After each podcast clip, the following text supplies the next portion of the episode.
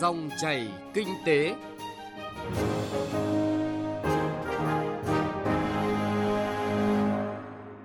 Biên tập viên Hà Nho xin chào quý vị và các bạn. Chương trình dòng chảy kinh tế hôm nay chúng tôi chuyển tới quý vị và các bạn những nội dung sau đây. Đẩy mạnh công tác giải phóng mặt bằng, cơ sở đảm bảo tiến độ cao tốc Bắc Nam, tiến độ giải ngân vốn đầu tư công chậm và giải pháp cải thiện. Chuyên mục kinh tế số có bài viết tăng cường ứng dụng công nghệ trong quản lý vận hành hệ thống điện trong bối cảnh dịch Covid-19. Trước tiên là những tin tức kinh tế nổi bật. Thưa quý vị, thưa các bạn, Fitch dự báo tăng trưởng GDP của Việt Nam sẽ giảm xuống còn 3,3% vào năm 2020, từ mức 7% vào năm 2019 do đại dịch. Đây sẽ là tốc độ tăng trưởng thấp nhất kể từ giữa những năm 1980. Dự báo cho năm 2020 là không chắc chắn và nếu có rủi ro sẽ còn giảm thêm, tùy thuộc vào diễn biến của đại dịch, cả ở Việt Nam và tại các thị trường xuất khẩu chính. Các ngành du lịch và xuất khẩu dễ bị tổn thương. Du lịch đóng góp trực tiếp khoảng 10% GDP. Fitch giả định dịch sẽ được ngăn chặn vào nửa cuối năm nay và ngành du lịch toàn cầu bắt đầu phục hồi dần. Theo Nghị định 41-2020 vừa được ban hành, Chính phủ sẽ gia hạn nộp thuế thu nhập doanh nghiệp, thu nhập cá nhân, giá trị gia tăng và tiền thuê đất trong 5 tháng. Theo ước tính của Bộ Tài chính thì số tiền gia hạn thuế, tiền thuê đất lên tới 180.000 tỷ đồng và 98% doanh nghiệp sẽ thuộc diện giãn thuế và tiền thuê đất. Năm nhóm đối tượng được chậm nộp gồm doanh nghiệp cá nhân hộ gia đình trong lĩnh vực nông nghiệp thủy sản, trong lĩnh vực sản xuất chế biến thực phẩm, dệt may da dày, sản xuất điện tử, ô tô, vận tải đường bộ, đường sắt, đường thủy, hàng không, logistics, dịch vụ khách sạn, lưu trú, ăn uống, đại lý du lịch, công nghiệp hỗ trợ, sản phẩm cơ khí, doanh nghiệp nhỏ và siêu nhỏ, tổ chức tiến dụng chi nhánh ngân hàng nước ngoài đang hỗ trợ doanh nghiệp, cá nhân chịu ảnh hưởng bởi COVID-19 theo quy định của ngân hàng nhà nước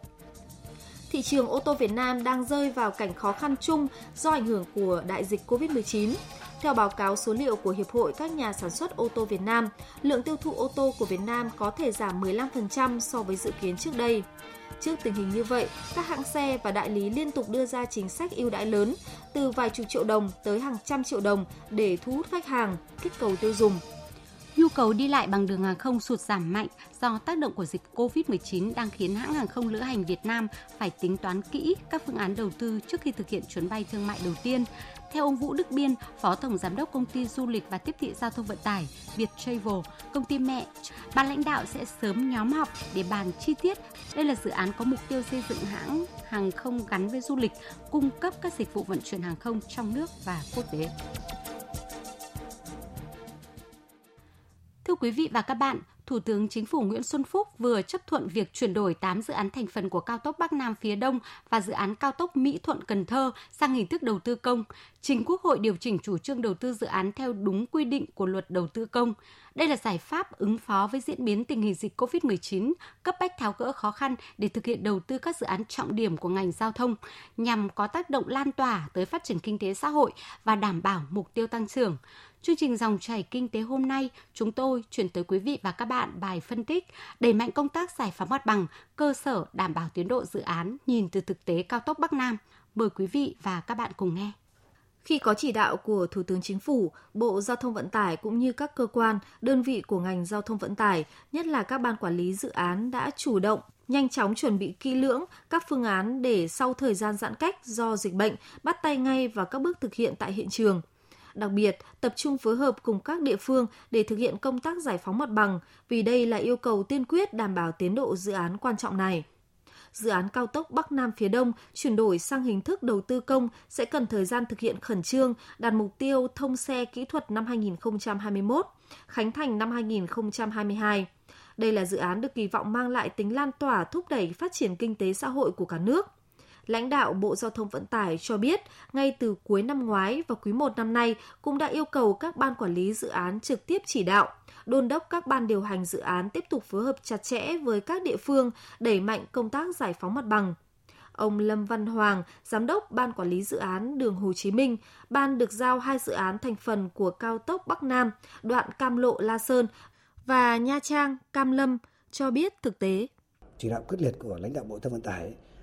yêu cầu các ban quản lý là thường trực ở hiện trường để phối hợp với các địa phương để coi như cái việc mà mặc dù được thủ tướng giao cho cái phần giải phóng bằng là cho địa phương chủ động là chủ đầu tư tiểu giãn mặt bằng nhưng Bộ đã yêu cầu chỉ đạo các ban quản lý là phải phối hợp chặt chẽ, thường trực ở hiện trường để xử lý các vướng mắc kịp thời, để giúp đỡ cho địa phương để đẩy nhanh công tác mặt bằng. Theo kế hoạch giải ngân trong năm 2020, đối với 11 dự án cao tốc Bắc Nam được phân bổ kế hoạch giải ngân 9.595 tỷ đồng, thì trong số này, phần vốn để giải ngân cho công tác giải phóng mặt bằng là 5.729 tỷ đồng. Nhưng tốc độ giải ngân chung còn chậm, nhất là công tác giải phóng mặt bằng. Trong khi đó, đặc thù trong công tác giải ngân của ngành giao thông vận tải chính là công tác giải phóng mặt bằng. Đây là công đoạn có tính quyết định tới tiến độ giải ngân của mỗi dự án. Tới nay, phần vốn ngân sách cho công tác giải phóng đã phân về cho địa phương nhưng trách nhiệm phối hợp để đảm bảo tiến độ vẫn thuộc các cơ quan, đơn vị của ngành giao thông vận tải, cụ thể là tại các ban quản lý dự án. Ông Phạm Văn Khôi, Chủ tịch Hội đồng Quản trị Công ty Cổ phần Giao thông Phương Thành cho rằng. Công tác giải phóng bằng thì đã được chính phủ giao cho các địa phương để thực hiện. Thì cái việc này tôi nghĩ rằng cũng là một cái điều rất là tốt còn trong cái quá trình mà thực hiện chúng ta cũng phải đưa vào những thời điểm ràng buộc với địa phương. Và trong quá trình bất khả kháng cũng phải có được giải pháp mà cả hai bên đều bàn bạc để làm sao tránh cái rủi ro. Bởi vì hầu như các dự án trong thời gian vừa qua công tác mặt bằng bị chậm. Tới nay, các cuộc họp trực tuyến chỉ đạo các công việc này cũng được tiến hành liên tục, đảm bảo sau thời gian giãn cách, để phòng chống dịch bệnh sẽ có biện pháp kịp thời đảm bảo tiến độ giải ngân cho công tác giải phóng mặt bằng. Đây chính là yếu tố quyết định tiến độ các dự án lớn của ngành giao thông vận tải, đặc biệt là đối với các dự án cao tốc Bắc Nam, dự án trọng điểm quốc gia đặt ra yêu cầu giải phóng mặt bằng, đảm bảo tiến độ. Như chỉ đạo của chính phủ, của Bộ Giao thông Vận tải, ông Dương Viết Doãn, Giám đốc Ban Quản lý Dự án Thăng Long, đơn vị được giao dự án thành phần đoạn Mai Sơn, quốc lộ 45, Phan Thiết, Dầu Dây và dự án Mỹ Thuận Cần Thơ cho biết tiến độ giải ngân đối với công tác giải phóng mặt bằng. Riêng cái đoạn Phan Thiết thì chúng tôi đã bố trí 534 tỷ thì họ sẽ giải ngân hết. Thế còn uh, chỗ Đồng Nai thì khoảng 450 tỷ thì cũng đang cam kết là sẽ giải ngân hết. Thế tuy nhiên Đồng Nai cũng như Ninh Bình thì vướng số cái phải có một cái áp dụng. Để đẩy nhanh việc chuyển toàn bộ 8 dự án PPP sang đầu tư công theo chỉ đạo của chính phủ, Bộ Giao thông Vận tải đề xuất các giải pháp cần thiết để đẩy nhanh tiến độ với mục tiêu khởi công toàn bộ 8 dự án, muộn nhất là tháng 8 năm nay. Trong đó, nhấn mạnh việc lựa chọn các nhà thầu có đủ năng lực, kinh nghiệm, đảm bảo chất lượng, tiến độ theo đúng quy định của pháp luật lãnh đạo ngành giao thông vận tải chỉ đạo các cơ quan liên quan thực hiện song song các thủ tục cần thiết theo quy định để ngay sau khi được cấp có thẩm quyền thông qua có thể triển khai công tác đầu tư xây dựng dự án trọng điểm quốc gia này.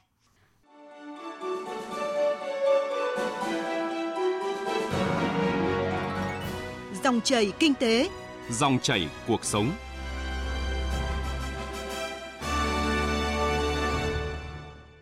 Thưa quý vị và các bạn, tiến độ giải ngân các dự án lớn của ngành giao thông vận tải tới hết quý 1 năm nay đạt được kết quả thấp. Kế hoạch năm 2020 là giao kế hoạch giải ngân là 35.300 tỷ đồng. Trong khi đó hết quý 1 thì ngành này mới giải ngân được hơn 7.500 tỷ đồng, đạt khoảng 17,7% kế hoạch. Theo chỉ đạo mới nhất của Thủ tướng Chính phủ thì các ngành, các cấp sẽ tập trung đẩy mạnh công tác giải ngân trong các quý tiếp theo. Trong đó đặt ra yêu cầu cao về trách nhiệm của người đứng đầu từng cơ quan đơn vị trong giải ngân theo kế hoạch từng tháng, từng quý để đảm bảo tiến độ đặt ra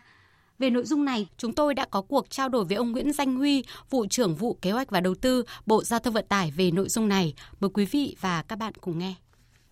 Thưa ông, tiến độ à, đối với công tác giải ngân của ngành giao thông vận tải với các cái dự án lớn của ngành ấy thì hiện nay được đánh giá là đang rất là chậm. Trong khi đó thì theo yêu cầu của chính phủ thì những cái quý tiếp theo của năm 2020 này thì cần phải đẩy nhanh hơn cái tốc độ giải ngân để đảm bảo cái mục tiêu tăng trưởng như chính phủ yêu cầu. Phía Bộ Giao thông Vận tải đã tập trung vào các cái bước để thực hiện như thế nào ạ? Đẩy mạnh giải ngân nguồn vốn đầu tư công là một cái chủ trương được chính phủ, thủ tướng chính phủ chỉ đạo rất là quyết liệt và để thực hiện cái chỉ đạo đấy thì Bộ Giao thông Vận tải cũng đưa ra cái giải pháp để thực hiện đẩy mạnh cái giải ngân năm 2020 để phấn đấu giải ngân tối đa cái kế hoạch đã được giao. Trong năm 2020 thì chúng tôi được giao là 35.300 tỷ và cho đến hết quý 1 hiện nay thì chúng tôi à, đã giải ngân được khoảng độ 7.495 tỷ, tức là đạt khoảng 17,7% kế hoạch được Thủ tướng Chính phủ giao. Để đạt được cái kết quả giải ngân này thì lãnh đạo Bộ bộ trưởng và ban cán sự đảng đã ra những cái chỉ thị nghị quyết đưa ra cái giải pháp đồng bộ. Vấn đề đầu tiên là từ 31 tháng 12 năm 2019 là chúng tôi đã cơ bản giao toàn một cái kế hoạch, những cái dự án đủ thủ tục của ngành giao thông vận tải. Tức là chúng tôi đã đẩy nhanh cái tiến độ giao vốn sớm để các ban quản lý dự án chủ đầu tư chủ động trong công tác giải ngân. Vấn đề thứ hai là bộ trưởng cũng đã chỉ đạo ban hành cái chỉ thị cá thể hóa trách nhiệm của cá nhân, đặc biệt là trách nhiệm người đứng đầu đối với các ban quản lý dự án, các chủ đầu tư trong việc thực hiện công tác giải ngân. Vấn đề thứ ba là chúng tôi cũng đã giao cho từng ban quản lý dự án phải lên kế hoạch giải ngân chi cho từng tháng để phục vụ cho công tác quản lý điều hành. Tháng này chậm thì tháng sau phải bù để đảm bảo cái tiến độ giải ngân đều tránh dồn vào cuối năm. Vấn đề thứ tư là các ban quản lý dự án, các chủ đầu tư đã phối hợp rất chặt chẽ với các địa phương có mặt tại hiện trường để đẩy mạnh công tác giải phóng mặt bằng vì công tác giải phóng mặt bằng là chiếm cái tiến độ rất là lớn trong quá trình thực hiện một cái dự án giao thông và nó cũng ảnh hưởng đến cái quản lý ngân nếu có mặt bằng thì sẽ không tiến hành thi công được. Giải pháp thứ năm thì bộ giao thông vận tải đã chỉ đạo tất cả các cơ quan tham mưu của bộ, đặc biệt là cục quản lý xây dựng thường xuyên kiểm tra, giám sát, tháo gỡ vướng mắc ở hiện trường, đẩy mạnh các cái thủ tục phê duyệt thiết kế kỹ thuật dự toán đấu thầu để triển khai giải ngân cũng như bộ đặc biệt là bộ trưởng để chia tiến độ giải ngân từng tháng từng quý để đảm bảo cái tiến độ giải ngân của toàn bộ kế hoạch năm 2020 ông có thể phân tích rõ hơn là cái nguyên nhân dẫn đến kết quả là chậm giải ngân và các cái giải pháp để có thể là cải thiện cái tốc độ giải ngân trong những cái quý tiếp theo của năm 2020 ạ? Cái thứ nhất ý, là đối với ngành giao thông vận tải thì những cái giai đoạn đầu của mỗi dự án tập trung chủ yếu là công tác giải phóng mặt bằng. Khối lượng thì giải ngân ít nhưng mà thời gian chiếm rất nhiều. Công tác thứ hai ấy, chủ yếu cái giai đoạn đầu thi công thì chủ yếu là thi công nền đường và khối lượng thi công nền đường thì đặc biệt phụ thuộc vào thời tiết. Khối lượng thì nhiều nhưng mà cái sản lượng giải ngân cái giá trị giải ngân thì lại thấp. Đấy là một cái đặc thù riêng của ngành giao thông vận tải. Phần khối lượng nền đường thường giá trị rất là thấp cho nên tiến độ giải ngân bao giờ cũng, cũng bị chậm. Cái nguyên nhân thứ ba khi công tác thi công ngoài hiện trường phụ thuộc vào các cái điều kiện thời tiết.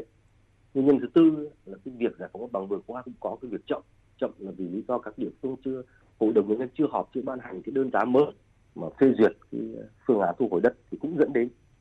nguyên nhân khách quan nữa mà có thể nói vừa khách quan vừa chủ quan. Đấy là nhiều cái thể chế chính sách chúng ta ban hành chưa đồng bộ. Ví dụ như là hiện nay chúng tôi đang vướng mắc nghị định 68 thì yêu cầu là tất cả các địa phương phải ban hành cái đơn giá mới mà rất nhiều địa phương vẫn chưa ban hành. Dẫn đến không thể phê duyệt được dự toán, không thể phê duyệt được giá trị gói thầu. Nhưng toàn bộ cái khối lượng thi công ngoài hiện trường hay là công tác đấu thầu đều phải đình trệ. Hoặc là việc mà hoàn thiện tất cả các định mức, ngành giao thông vận tải có những cái định mức rất đặc thù thì cũng cần phải tháo gỡ. Còn phía nguyên nhân chủ quan thì một số ờ, bộ phận ờ, một số tổ chức phối hợp chưa tốt chưa quyết liệt dẫn đến là cái tiến độ thi công ngoài hiện trường chậm tiến độ giải ngân chậm. Và cái phối hợp các cơ quan của bộ với các địa phương trong công tác giải phóng bằng cũng chưa tốt thì dẫn đến là công tác thi công chậm. Tôi cho đấy là những cái nguyên nhân cơ bản. Vâng ạ xin ờ, trân trọng cảm ơn ông.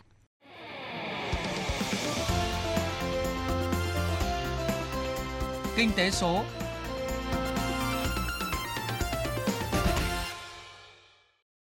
quý vị và các bạn, chỉ đạo của Thủ tướng Chính phủ, ngành điện không để thiếu điện trong bất cứ hoàn cảnh nào ngày càng trở nên cấp thiết và ý nghĩa hơn trong bối cảnh dịch COVID-19 khi mà cả nước đang thực hiện cách ly xã hội theo chỉ thị 16 của Thủ tướng Chính phủ. Người dân ở nhà nhiều hơn, nhu cầu tiêu dùng điện cho đời sống sinh hoạt tăng cao. Và đặc biệt là việc đảm bảo điện thông suốt an toàn tuyệt đối tại các bệnh viện, cơ sở y tế khám chữa bệnh, khu cách ly, phục vụ phòng chống dịch bệnh để đáp ứng yêu cầu này thì cùng với việc tăng cường các biện pháp phòng hộ, đảm bảo nguồn nhân lực không nhiễm dịch bệnh thì ngành điện đã tăng cường ứng dụng công nghệ trong quản lý vận hành hệ thống điện quốc gia. Và phóng viên Nguyên Long đề cập nội dung này trong tiết mục Kinh tế số tuần này. Mời quý vị và các bạn cùng nghe. Với mục tiêu đến năm 2020, khoa học và công nghệ của ngành điện phải đạt trình độ phát triển của nhóm các nước dẫn đầu ASEAN. Đến năm 2030, khoa học và công nghệ trong lĩnh vực điện đáp ứng được các yêu cầu của một nước công nghiệp. Trong những năm qua, ngành điện đã không ngừng đẩy mạnh ứng dụng khoa học và công nghệ trong đầu tư và quản lý vận hành hệ thống điện quốc gia – nhờ vào việc đổi mới công nghệ thiết bị, tiếp nhận, chuyển giao và làm chủ công nghệ mới, tiên tiến của nước ngoài trong phát triển nguồn điện, lưới điện, hệ thống điều khiển, điều độ thông tin viễn thông điện lực, đã góp phần tích cực nâng cao năng lực hệ thống điện, nâng cao chất lượng và độ tin cậy cung cấp điện, cũng như các dịch vụ về điện. Điều này càng có ý nghĩa hơn trong bối cảnh dịch bệnh COVID-19 diễn ra phức tạp như hiện nay. Tại Trung tâm Điều độ Hệ thống điện quốc gia, nơi điều khiển hệ thống điện toàn quốc – nhờ việc liên tục cập nhật đầu tư công nghệ hiện đại và đưa vào vận hành hệ thống thu thập dữ liệu và điều khiển giám sát tại đây cũng như ba trung tâm điều độ miền ở ba miền Bắc, Trung Nam đã giúp cho việc vận hành hệ thống điện an toàn, hiệu quả và tin cậy. Mặc dù vậy, Trung tâm điều độ hệ thống điện quốc gia cũng đã sẵn sàng các phương án vận hành để đảm bảo trong cả tình huống giả định xấu nhất xảy ra nếu tòa nhà EVN tại quận Ba Đình, Hà Nội, nơi điều khiển hệ thống điện toàn quốc phải cách ly hay là phong tỏa do dịch COVID-19. Khi đó, một trung tâm điều độ hệ thống điện dự phòng được đặt tại tòa nhà 18 Trần Nguyên Hãn, Hà Nội, ngay lập tức được hoạt động, sẽ kích hoạt giải pháp phân lớp truy cập mạng theo thứ tự ưu tiên, đảm bảo thông tin điều hành trao đổi công việc từ xa kịp thời và thông suốt. Ông Vũ Xuân Khu, Phó Giám đốc Trung tâm Điều độ Hệ thống Điện Quốc gia cho biết các kịch bản cũng như phương thức vận hành hệ thống điện cụ thể theo chỉ thị 16 của Thủ tướng Chính phủ. Hiện nay chúng tôi đang xây dựng ở trung tâm điều độ thì có các cái bộ phận như trực ca của điều độ này, trực ca của thị trường này, trực ca của công nghệ này và một phần nữa là trực ca của phương thức. Thì bốn cái bộ phận này thì chúng tôi đang xây dựng triển khai đồng bộ luôn cho cả đến các cái trung tâm điều độ miền nữa. Và chúng tôi sẽ bố trí các cái cặp đi ca khi mà có cái mệnh lệnh của lãnh đạo của trung tâm là trong trường hợp mà ví dụ như tòa nhà 11 của bác này mà có vấn đề gì thì chúng tôi đã có một lực lượng khác để sẵn sàng sang tòa nhà bên 18 Trần Nguyên Hãn để điều hành. Một lĩnh vực vô cùng quan trọng của ngành điện với vai trò xương sống của hệ thống lưới điện Việt Nam, đó là hệ thống truyền tải điện quốc gia. Đặc biệt, lưới điện 500 kV quốc gia được chính phủ quyết định là công trình trọng điểm liên quan đến an ninh quốc gia. Xác định tầm quan trọng trong việc đảm bảo điện an toàn liên tục thông suốt cho đất nước, Ông Nguyễn Tuấn Tùng, Tổng Giám đốc Tổng Công ty Truyền tải điện Quốc gia yêu cầu hệ thống truyền tải điện phải được đảm bảo vận hành tuyệt đối an toàn, nhất là đối với những khu vực cấp điện cho các bệnh viện, các trung tâm kiểm soát dịch bệnh. Các dự án đầu tư trọng điểm cần được tiếp tục hoàn thành đúng tiến độ để nâng cao độ an toàn cho hệ thống. Nhờ vào việc đẩy mạnh ứng dụng thiết bị bay không người lái, camera giám sát, chương trình giám sát máy biến áp vào quản lý, sửa chữa, bảo dưỡng, giám sát vận hành đường dây và trạm biến áp, Thời gian qua, các đơn vị truyền tải điện đã phát huy kịp thời các tác dụng của các thiết bị để ứng dụng trong tình hình thực tế.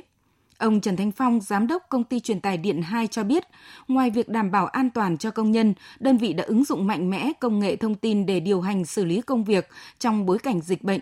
như sử dụng thiết bị bay phun thuốc khử khuẩn mang tên rồng lửa 2, phiên bản rồng y tế, do chính các kỹ sư của công ty chế tạo để phòng dịch COVID-19 tại các trạm biến áp 500 kV và 220 kV do đơn vị quản lý vận hành. Nhất là đối với các công trình có thể làm việc từ xa thì công ty cũng đã áp dụng tất cả những cái giải pháp về công nghệ thông tin như là các chương trình hội họp làm việc thông qua những cái phần mềm ứng dụng công nghệ thông tin thứ hai là lập ra những cái nhóm nhỏ ở công trường như là những cái nhóm trên Zalo, trên Viber để mà điều hành trực tiếp trên công trường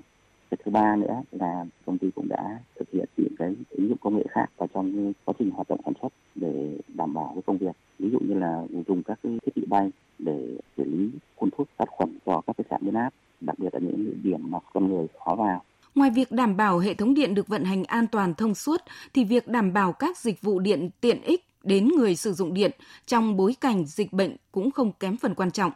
Với ưu thế toàn bộ 12 trên 12 dịch vụ điện của EVN đạt tiêu chuẩn cấp độ 4, được tích hợp cung cấp trên Cổng Dịch vụ Công Quốc gia từ cuối năm 2019. Người dân và các tổ chức có thể truy cập vào Cổng Dịch vụ Công Quốc gia tại tên miền http 2 gạch chéo dịch vụ công gov vn để thanh toán tiền điện cũng như đăng ký sử dụng các dịch vụ điện. Ông Nguyễn Quốc Dũng, trưởng ban kinh doanh của Tập đoàn Điện lực Việt Nam EVN cho biết tiếp tục đồng hành cùng khách hàng trong cái quá trình sử dụng điện. Tập đoàn sẽ tập trung vào cái việc mà đẩy mạnh tuyên truyền tiết kiệm điện, ờ, tư vấn sử dụng điện tiết kiệm và hiệu quả. Đồng thời cũng phát triển những cái công cụ, những cái nền tảng công nghệ và cùng đó thì trên cái nền tảng ứng dụng công nghệ đã đạt được thì tập đoàn sẽ tiếp tục ứng dụng số hóa tất cả những hoạt động sản xuất ờ, các hoạt động về kinh doanh dịch vụ khách hàng và điện tử hóa toàn bộ tất cả những cái giao dịch giữa evn và khách hàng với cái mục tiêu là để nâng cao cái chất lượng chăm sóc cho người sử dụng điện. Được biết, EVN cũng đang phối hợp chặt chẽ với Văn phòng Chính phủ để đẩy mạnh thực hiện cải cách hành chính, nghiên cứu đơn giản hóa các thủ tục dịch vụ điện, tiếp tục cải thiện chỉ số tiếp cận điện năng, tạo nên môi trường thuận lợi hơn cho khách hàng sử dụng điện và góp phần nâng cao năng lực cạnh tranh của nền kinh tế.